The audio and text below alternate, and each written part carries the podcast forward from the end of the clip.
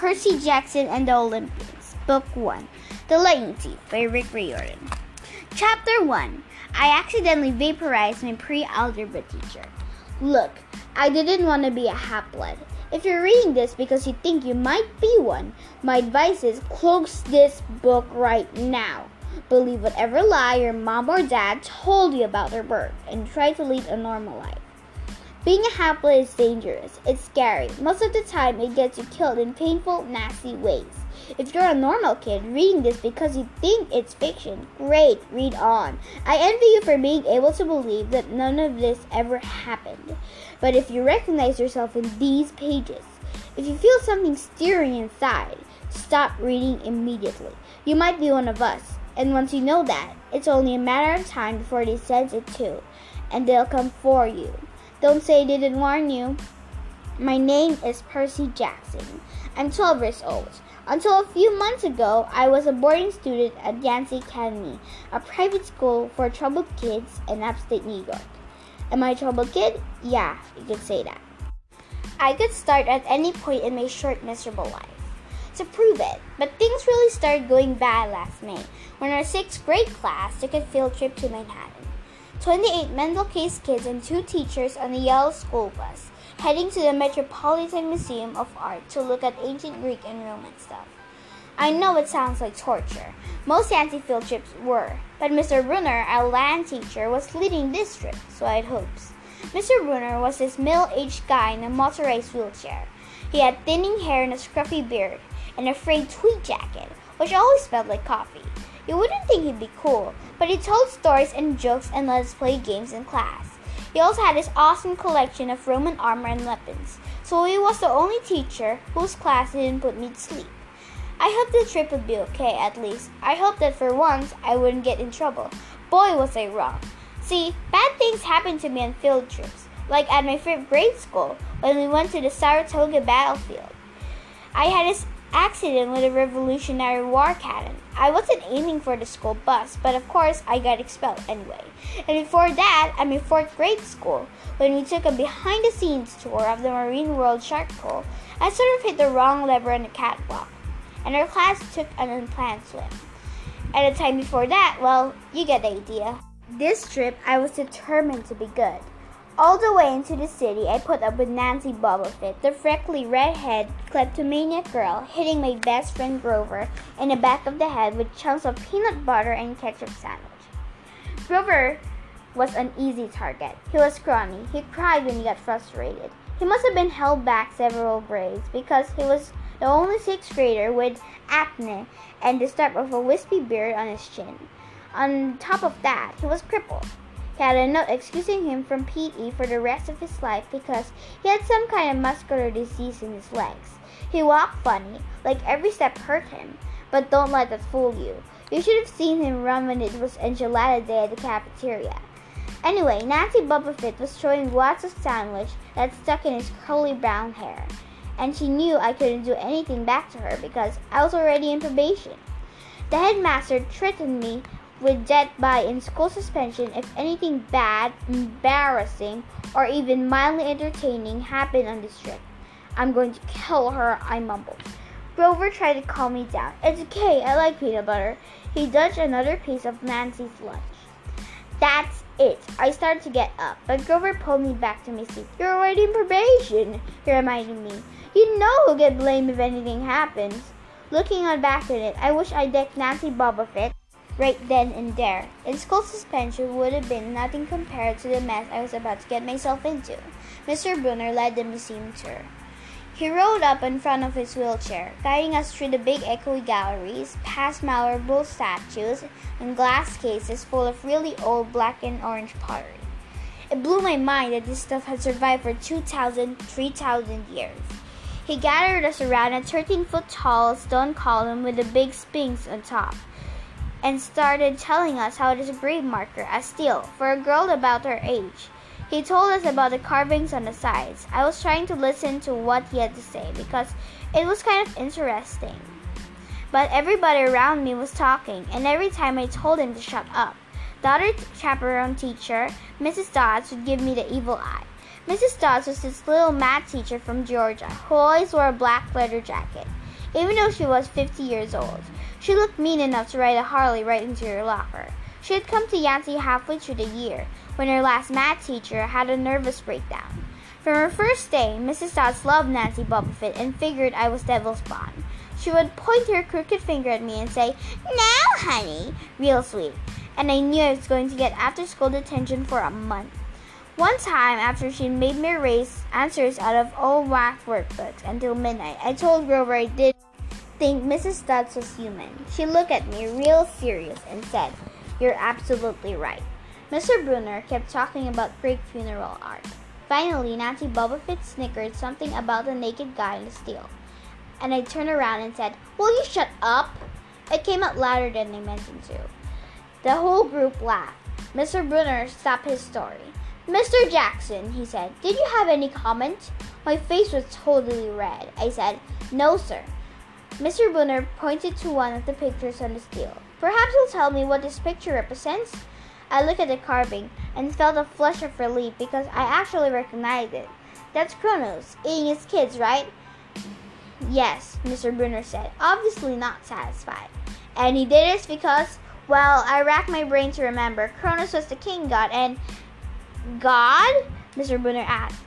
Titan, I corrected myself. And he didn't trust his kids were the gods, so, um, Kronos ate them, right? But his wife hid baby Zeus and gave Kronos a rock to eat instead. And later, when Zeus grew up, he tricked his dad, Kronos, into barfing up his brothers and sisters. Ew! said one of the girls behind me. And so there was this big fight between the gods and the Titans, I continued, and the gods won. Some, some stickers from the group. Behind me, Nancy Bobofit mumbled to a friend, like we're going to use this in real life like it's going to say in our job applications. Please explain why Kronos ate his kids. And why, Mr. Jackson? Brunner said. To paraphrase Miss Bobofit's excellent question, does this matter in real life? Busted, Grover muttered. Shut up, Nancy hissed, her face even brighter red than her hair. At least Nancy got packed too. Mr. Brunner was the only one who ever caught her saying anything wrong. He had radar ears. I thought about his question and shrugged. I don't know, sir. I see. Mr. Brunner looked disappointed. Well, half credit, Mr. Jackson. Zeus did indeed feed Kronos a mixture of mustard and wine, which made him disgorge his other five children, who, of course, being immortal gods, had been living and growing up completely undigested in a titan's stomach. The gods defeated their father, sliced him to pieces with his own scythe, and scattered his remains in Tartarus, the darkest part of the underworld. On that happy note, it's time for lunch. Mrs. Dodds, will you lead us back outside? The class drifted off, the girls holding their stomachs, the guys pushing each other around and acting like doofuses.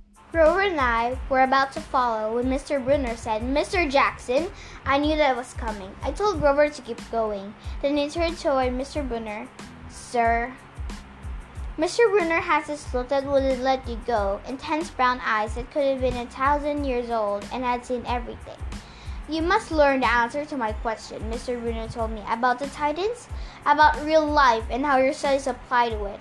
Oh, what you learn from me he said, is vitally important. I expect you to treat it as such. I will accept only the best from you, Percy Jackson.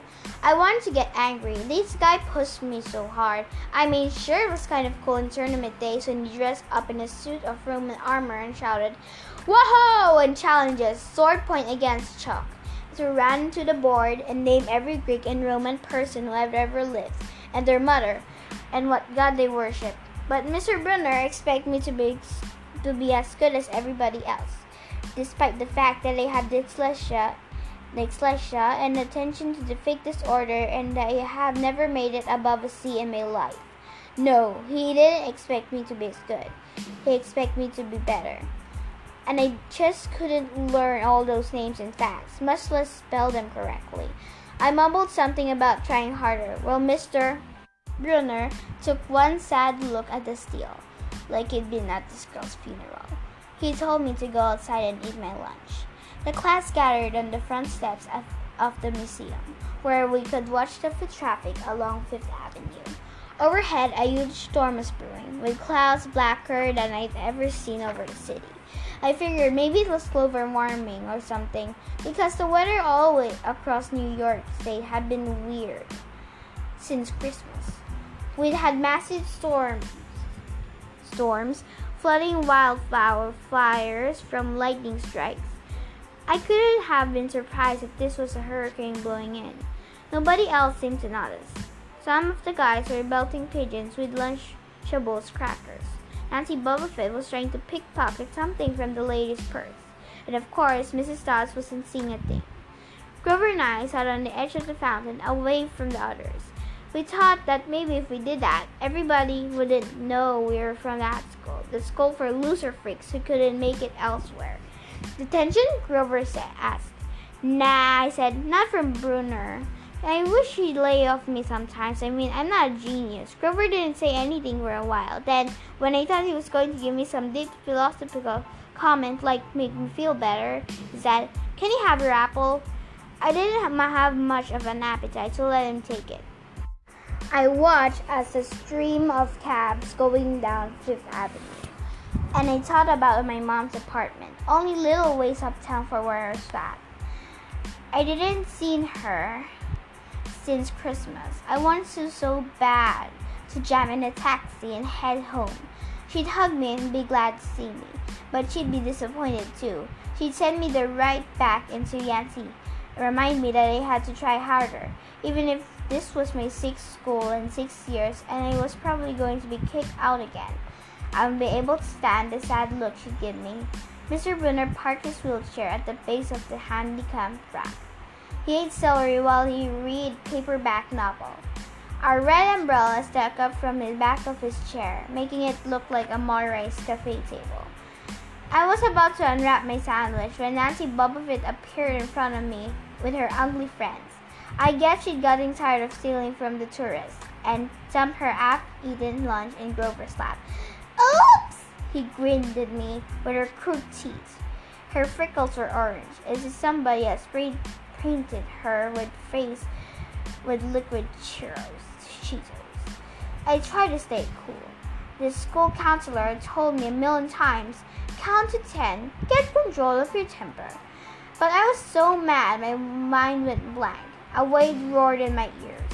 I hadn't remembered touching her, but the next thing I knew, Nancy was sitting on her butt in the fountain, screaming, Percy, push me! Mrs. Dodds materialized next to us. Some of the other kids were whispering, Did you see it? The water, like it grabbed her.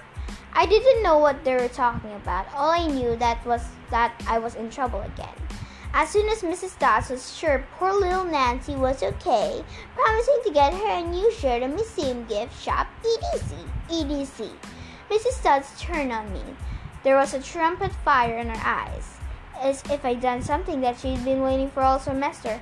Now, honey, I know, I grumbled. I'm not erasing workbooks. That wasn't the right thing to say. Come with me, Mrs. Dodd said. Wait, Grover yelled. It was me. I pushed her. I stared at him, stunned. I couldn't believe he was trying to cover for me. Mrs. Dodd scared Grover to death. She glared at him so hard, his whiskery trimmed chin trembled. I don't think so, Mr. Underwood, she said. But you will stay here. Grover looked at me desperately. It's okay, man, I told him. Thanks for trying. Honey, Mrs. Dodds barked at me. Now! Nancy Bobofit snickered.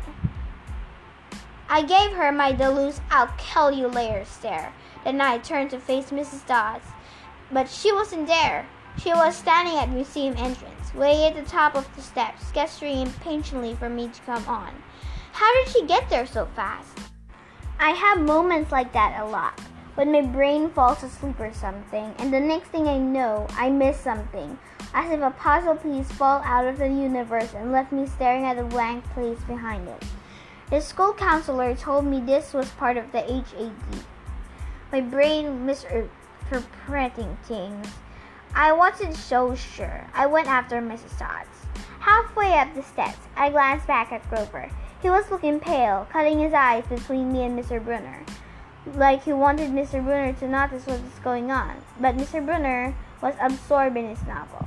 I looked back up. Mrs. Dodd had disappeared again. She was now inside the building at the end of the entrance hall.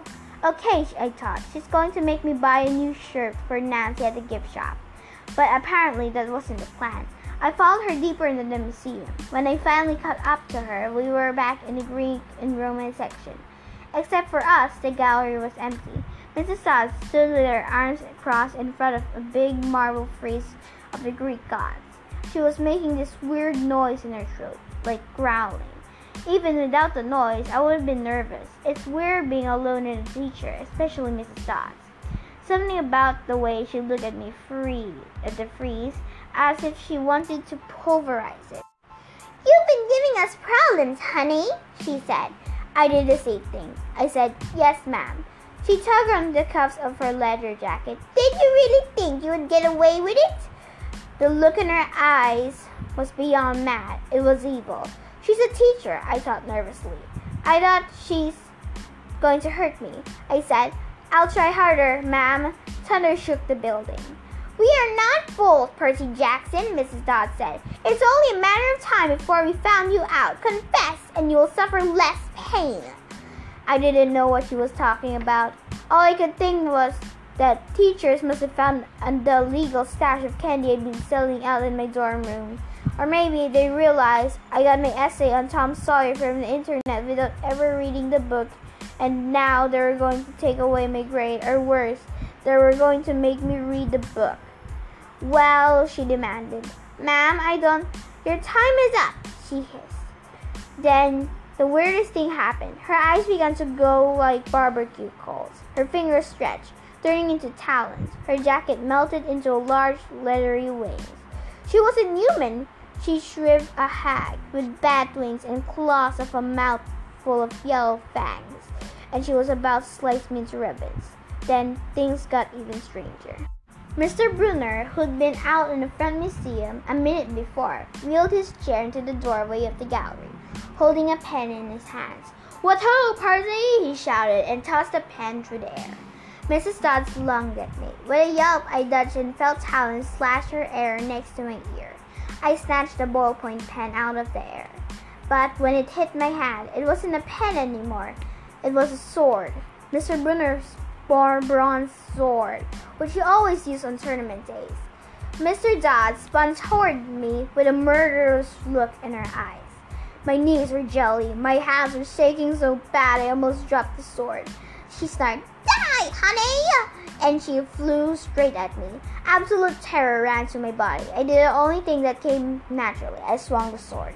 The metal blade hit her shoulder and passed clean through her body, as she were made of water.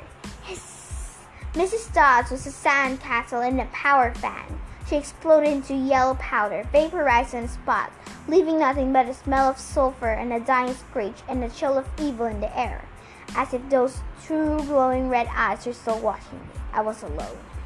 There was a ballpoint pen in my hand. Mr. Brunner wasn't there. Nobody was there but me. My hands were still trembling. My lunch must have been contained with magic mushrooms or something.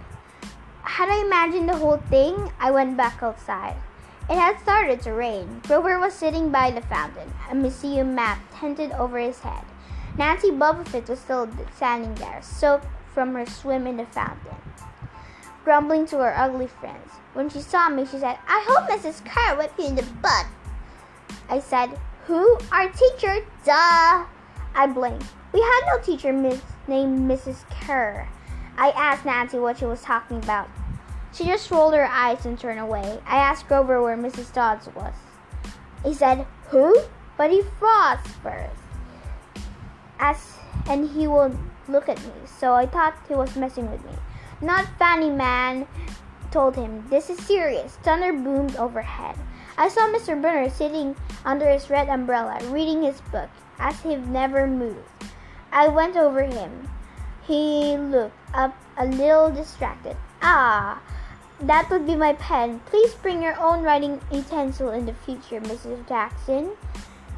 I handed Mr. Brunner his pen. I hadn't even realized I was still holding it. Sir, I said, I asked, Where's Mrs. Dodds? He stared at me blankly. Who? The other chaperone, Mrs. Dodds, the pre-algebra teacher. He frowned and sat forward, looking mildly concerned. Percy, there's no Mrs. Dodds on this trip. As far as I know, there has never been a Mrs. Dodds at Yancy Academy. Are you feeling all right? And that's the end of chapter 1. Please stay tuned and listen to the next chapter, chapter 2.